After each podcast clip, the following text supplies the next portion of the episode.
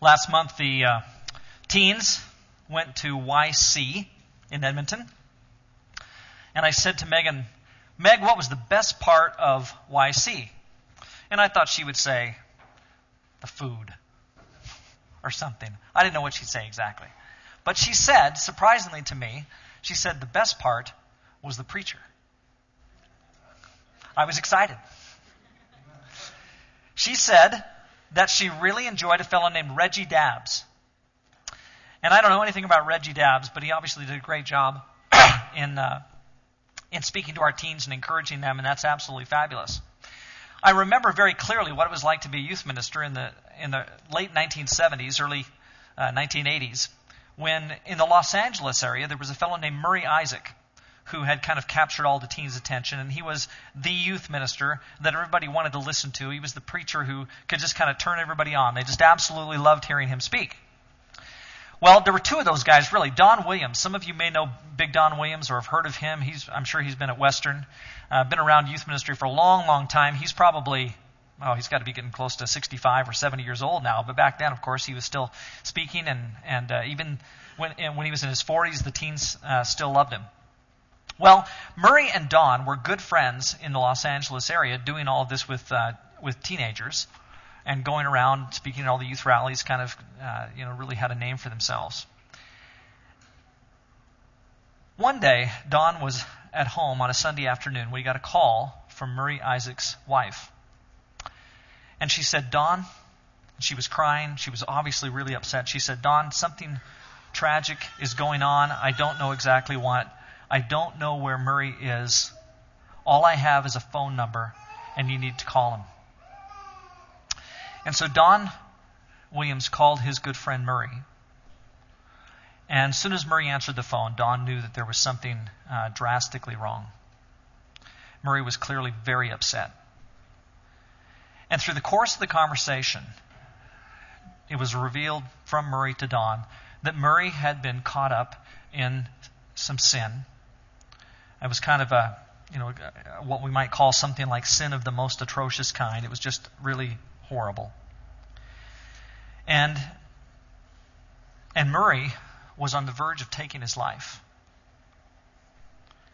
So Murray told Don all this through his tears. He was extremely upset. Don kept trying to find out through the course of the conversation where Murray was, and he wouldn't tell him. And so they just they kept talking on the phone for a long period of time. Don couldn't get Murray to tell him where he was. Murray eventually hung up and he took his life.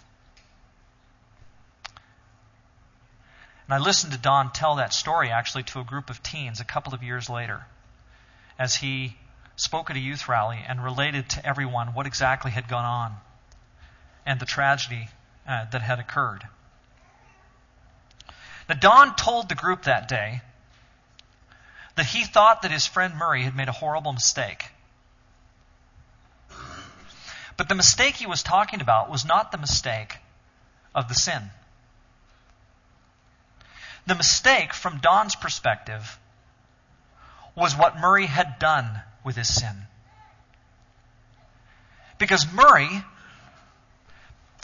may, maybe too much in the frame of mind of somebody who is focused on his own sinfulness and lack of recognition of what God does with that sinfulness, he had focused so much on that that he couldn't let it go. And so he was despondent, beyond depression, and ended up taking his life. It wouldn't surprise me if today there are those of you here today who sometimes have a sense of hopeless, hopelessness about your own ability to completely follow God in all that you do. We live in a world that's a long ways away from what God wants it to be. We've been talking for the last couple of weeks about temptation and how it enters our lives and how we sometimes are unable to say no. We live in a world, we live with people who are a long ways from God. They're estranged from God. And from the garden, it's been that way. And so, since from the garden, with one violation and unwillingness to do what God wants human beings to do by eating from the tree, there was something that was changed. Something, uh, in today's language, if our teens are listening today, something morphed. Something became different about not just a man called Adam and a woman called Eve, but something was transformed within you and me. Something became different with that original sin, as we call it. We didn't just go from ugly ducklings to beautiful swans. That wasn't the morphing that took place. We went in another direction. And that which was created in his image, and to which God had said, when he looked at us, this is very good, was transformed. And we began to take on what we refer to, what the Apostle Paul frequently refers to as our sinful nature. And we now possessed a nature that, simply put, tended to go against God. And the fact is, this is just the condition of humankind. Our world is a world filled with people who simply, by nature, because of who they are, go against what God would desire in their lives. And again, it's been that way since the beginning. That's the history of humankind. If you think about not just the history of humankind, but even the history of Israel, what was the history of Israel? Constant rebellion against God. For a while doing God's will, but ultimately not. That's our reality. You want to turn on the PowerPoint? Please, is it ready? I, do I hit that button? There we go. Thanks. Look at this from Jeremiah 17:9. I have to admit I was a bit startled when I read this. The heart is deceitful above all things and beyond cure. Who can understand it? That's an amazing thing for the prophet Jeremiah to say. As he writes that, he's writing to Jews to Israelites. And he says that the heart is deceitful. And I think when he says that, he's talking about fallen human beings. Ecclesiastes 9:3 This is the evil in everything that happens under the sun. The same destiny overtakes all. The hearts of men, moreover, are full of evil, and there is madness in their hearts while they live, and afterward they join the dead. And we all know Ecclesiastes is not the most encouraging book in the world. But that may be the most pessimistic thing within Ecclesiastes, which is, Ecclesiastes, which is not the most encouraging book. The status of humankind with our hearts, whoo, you shudder to think about where we're at and who we are. Proverbs 14:12. There's a way that seems right to a man, but in the end it leads to death. Do you see that? There is a way that to us seems right. We end up following that way and I think our sinful minds, our sinful nature so distort our thinking that that which we think is good ends up in death. Because we just can't think any better than that.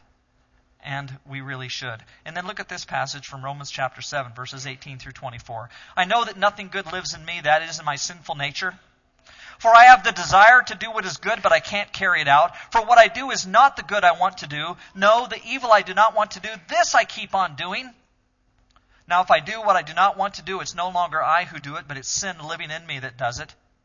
So I find this law at work.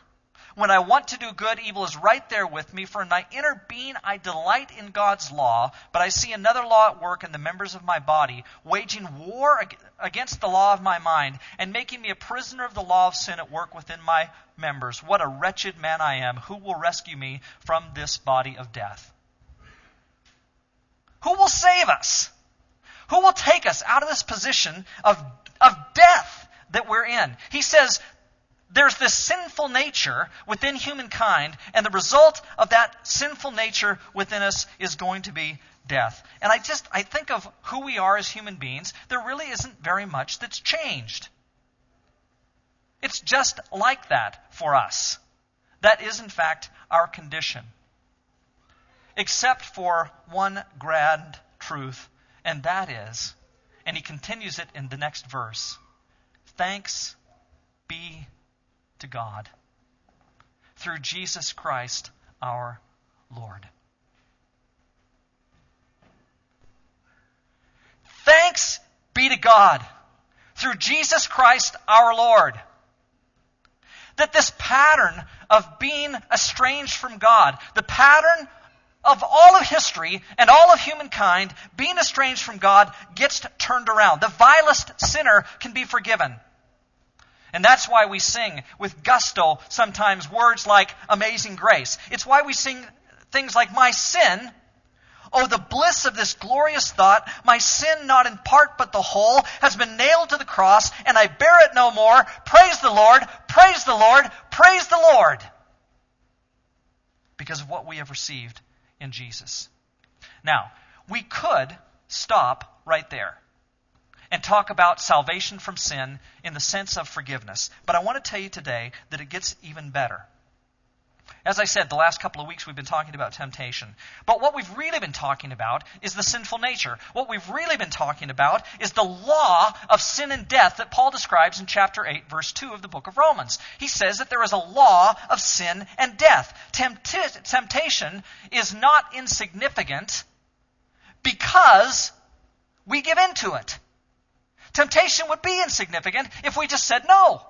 If every time it came along, we just said, I can handle that. No probs. I don't have to give in to that. If that's what we did every time, we'd be fine. But we can't do that. If you're on a diet and you walk into Tim Hortons, you t- start to smell the smells of those donuts. And I'm not a coffee drinker, but you go into Tim Hortons, I've been told, and there's a, an aroma there that will get you. And people talk about things like, I've got to have a double double.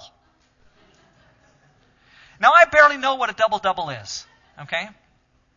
But people say that because there's something attractive about that double double to them. And they can't take it. And so you go in there on a diet, you're probably not going to make it. My advice is don't go. But are we strong enough? Are we able of saying no to that? I don't know if we're capable of saying no. We can't resist. We are weak. And then when we start talking about a weakness with respect to something genuinely sinful, we're talking about our morphed natures, our post garden sinful natures. And the fact is, we're trapped. We can't avoid the inevitable. Because, as Paul says, there is a law of sin and death. And so, I've got an axiom for you. An axiom, by the way, is an established rule or principle or self evident truth. Something that just is. And here's one the law of sin and death. God's law plus our sinful nature equals sin equals death. It's an axiom, which means that that's just the way it is, and it will always be that way. There's nothing you can do about this one. This is just the reality. And then the second part, or another way of saying this, is that our sinful nature, ever since the garden, does not equal life in the Spirit. That's unfortunately just who we are. And it's unavoidable. Or at least it was unavoidable until Jesus. With Jesus, with Jesus everything changed. Look at this text, the one that was already read today. Therefore, there is now no condemnation for those who are in Christ Jesus. And the first thing I want to tell you is that I don't think, when he says there's no condemnation for those who are in Christ Jesus, that he's talking about forgiveness. I don't think he's talking about forgiveness. I think forgiveness is part of it, but that's not all. There's more here in this text than just forgiveness. Because through Christ Jesus, it says, the law of the Spirit of life set me free from the law of sin and death. Do you see how the old axiom is removed and replaced with a new one? For what the law was powerless to do, and that it was weakened by the sinful nature, God did by sending his own Son in the likeness of sinful man to be a sin offering. And so he condemned sin in sinful man. Not just forgave it, but he condemned sin in sinful man in order that the righteous requirements of the law might be fully met in us who do not live according to the sinful nature, but according to the Spirit. There is a new way to live, and the new way of living is according to the Spirit. Do you remember the story of Tom Sawyer? Who in here's read Tom Sawyer? Anybody read Tom Sawyer? We, we need to read Tom Sawyer more, folks. Uh, Huckleberry Finn and Tom Sawyer, you need to read those. In Tom Sawyer, one of the great moments in the book is when Tom Sawyer's funeral is being conducted. It's being conducted because Tom and Huck Finn have gone off down the river on a boat, and the people in town don't realize that they've run away, and they think that they have drowned in the river. And so they hold their funeral. But in the middle of the funeral, Tom and Huck wander in. And they go first to the balcony and they listen for a while to what's said about them. They hear their funeral. And there's all this crying and commotion, and people are very sad. And of course, Tom and Huck know that none of these good things that are being said are true. But they listen during the funeral, and then they think it would be cute if right in the middle of the ceremony, if they would just saunter down the aisle. And so that's what they do. And all of a sudden, the dead have come alive. There is a complete new thing that happens to them. It looked like, according to everybody, that Tom and Huck were dead, but they weren't dead. And that's what it looks like to us. It looks like when we look at our own natures, you think about who we are, our sinful nature, you think, well, we're dead. The axiom says it. You take God's law plus our sinful nature, and it's going to equal sin and equal death every time. And Jesus comes Paul says in Romans 8, 1 through 4, and he said he turns it all around. Everything is different. And the axiom that said we are dead according to our sinful natures gets turned on its head. And it's not just forgiveness because it's something bigger than that. It's radical and it's new. Those of you who are mechanics, if you have a, an engine that's not running right, you can put new spark plugs in it. You can time it. You might want to put uh, a new rotor and a new cap. Uh, maybe you change the plug wires. You put it, give it a new fuel filter. Try and make that engine work the way it's supposed to. But let's imagine that the engine has just had it. The problem is not the spark plugs. The problem is uh, the rings. Or the problem is that all the main bearings on the crankshaft are shot. Well, you can put all the spark plugs in that engine that you want to put, and it's not going to change a thing. What that engine needs is a complete overhaul. You need to spend a lot of money, and the whole thing needs to be redone in order for that engine to run the way that it's supposed to. And that's exactly what Jesus has done. He didn't just give us spark plugs. The Holy Spirit is not just new wires. Instead, it's like a whole new engine rebuild that has taken place in your life because of God giving you His Spirit and giving you, therefore, a new nature. Here's the axiom at work. In Christ, there's a new axiom the law of the Spirit of life. Christ plus Spirit equals righteousness equals life. And it's just, it's not just forgiveness. It's not just a home in heaven. What he's saying is that you have been transformed. You've been completely changed. Something new is different about you that wasn't new before. I often hear people say that the church no longer addresses the topic of sin. We don't talk about hell the way we should, or the way we used to. Used to be the preachers talked all the time about sin. Now all we talk about is grace.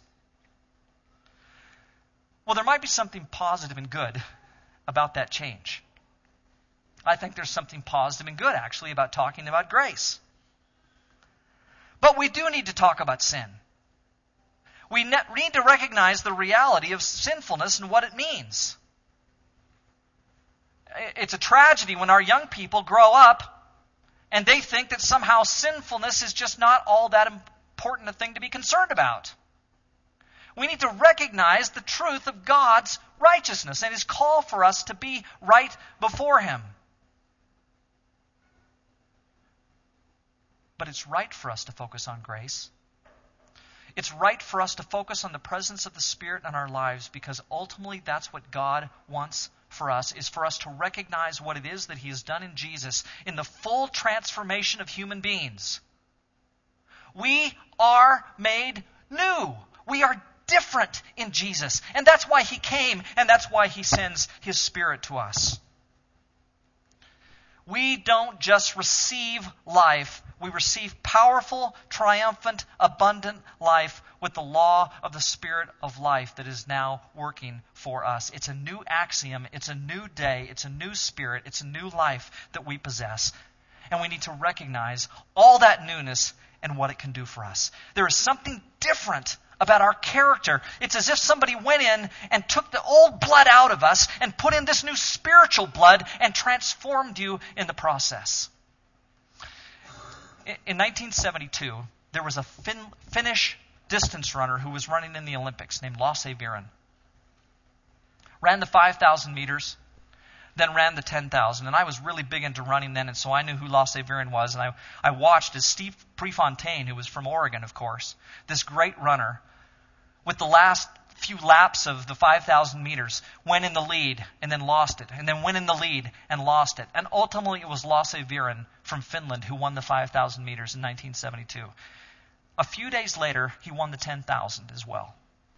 Won both the 5,000 and the 10,000 in the Olympic Games.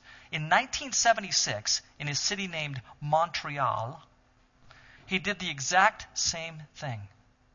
Viren went for two consecutive Olympics and won both the 5,000 and the 10,000 in 72 and 76. And in 1976, the year I graduated from high school, I remember this so well because he was a hero of mine by then. In 1976, 18 hours after he finished the 5,000 meters, he ran the marathon and got fifth. So in one marathon, in one Olympics, he gets the 5,000 and the 10,000 and is fifth in the marathon, and he'd won the 10,000 and the 5,000 before that. Well, everybody was up in arms because Viren hadn't done anything up until the Olympics. Like in 72, he was kind of an unknown. All of a sudden, he shows up and he wins the 5,000 and the 10,000. What in the world is going on? And everybody claimed, and this made total sense. You remember what everybody was saying about him? Everybody said he's blood doping. What they're doing is taking some blood out of his system and they're giving it lots of oxygen and doing whatever they're going to do to it, pep it up, and then they put the blood back into him just before the race. Everybody said there's got to be something illegal about that. Well, at that point, there wasn't. But Viren vehemently denied that that's what happened. And of course, they claimed that that happened in 76 again, when all of a sudden he did so well. I have no idea whether or not Lasse Viren was guilty of blood doping. I don't know. But the people who claimed it for him recognized this that if you take the cells of that individual and you transform them and you make them new and you put them back into them, they're going to be able to do something that they couldn't do before. And that is exactly what the Holy Spirit does in our lives. The Spirit comes into our lives and makes us new. It's as if the, the sinful nature cells in our body are transformed and they become the spiritual nature cells, and we become different people because of what Jesus has done. And so, we're talking about temptation, we're talking about sin. We've mentioned for three weeks in a row now that there's probably a sin in your own life that you know needs to be changed or transformed. And let me just tell you you do not have to be bound by that sinfulness. You do not. Because God has sent His Spirit to be in you and to transform who you are. You are different in Jesus. There's a new axiom. There is a new day because we are new people with a new spirit. Praise the Lord. Let's pray.